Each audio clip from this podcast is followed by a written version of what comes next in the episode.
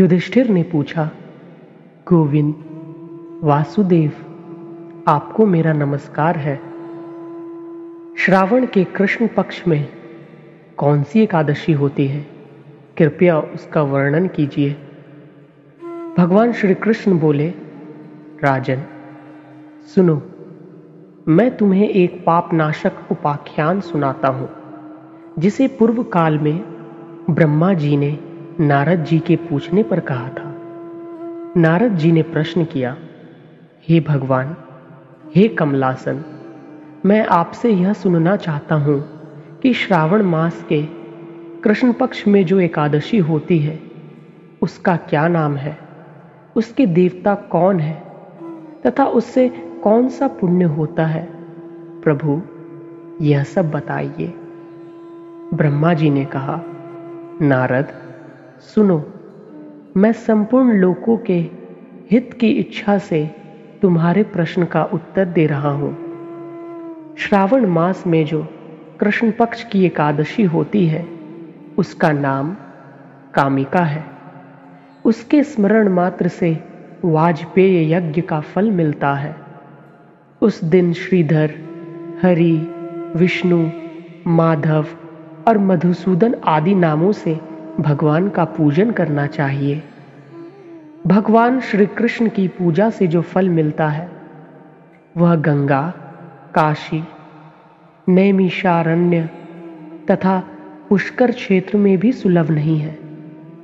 सिन्न राशि के बृहस्पति होने पर तथा व्यतिपात और दंड योग में गोदावरी स्नान से जिस फल की प्राप्ति होती है, वही फल भगवान श्री कृष्ण के पूजन से भी मिलता है, जो समुद्र और वन सहित समूची पृथ्वी का दान करता है, तथा जो कामिका एकादशी का व्रत करता है। वे दोनों समान फल के भागी माने गए हैं, जो ब्याई हुई गाय को अन्य सामग्रियों सहित दान करता है। उस मनुष्य को जिस फल की प्राप्ति होती है, वही कामिका एकादशी का व्रत करने वाले को मिलता है।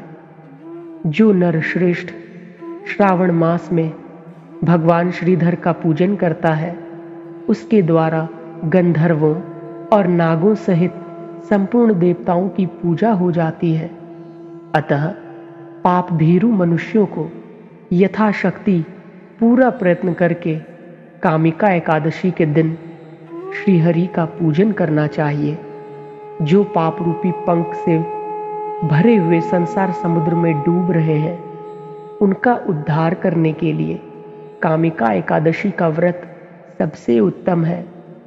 अध्यात्म विद्या परायण पुरुषों को जिस फल की प्राप्ति होती है, उससे बहुत अधिक फल कामिका एकादशी व्रत का सेवन करने वालों को मिलता है।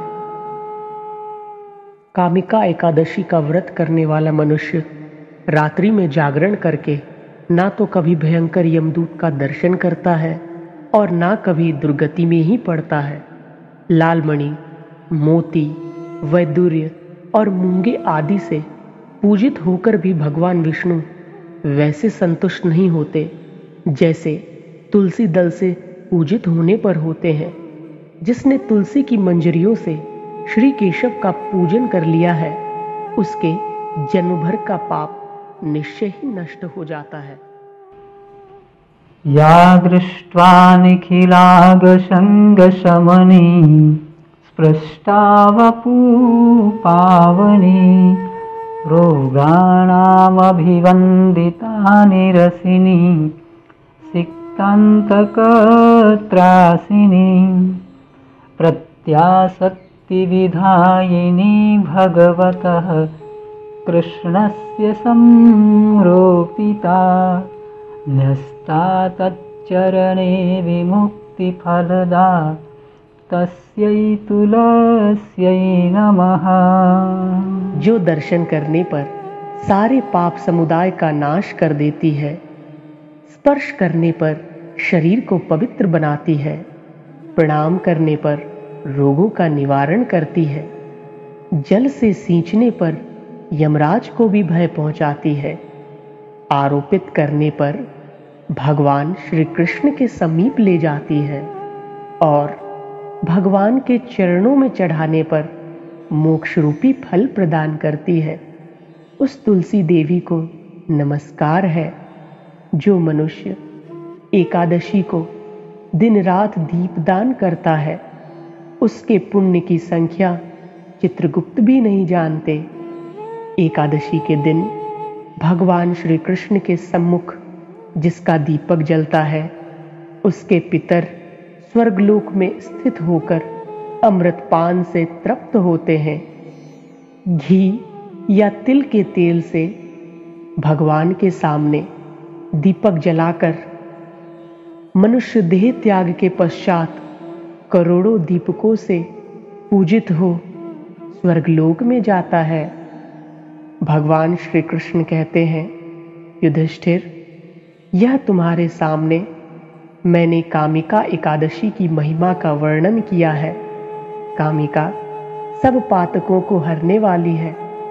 अतः मानवों को इसका व्रत अवश्य करना चाहिए। यह स्वर्गलोक तथा महान पुण्य फल प्रदान करने वाली है। जो मनुष्य श्रद्धा के साथ इसका महात्म्य श्रवण करता है। वह सब पापों से मुक्त हो श्री विष्णु लोक में जाता है।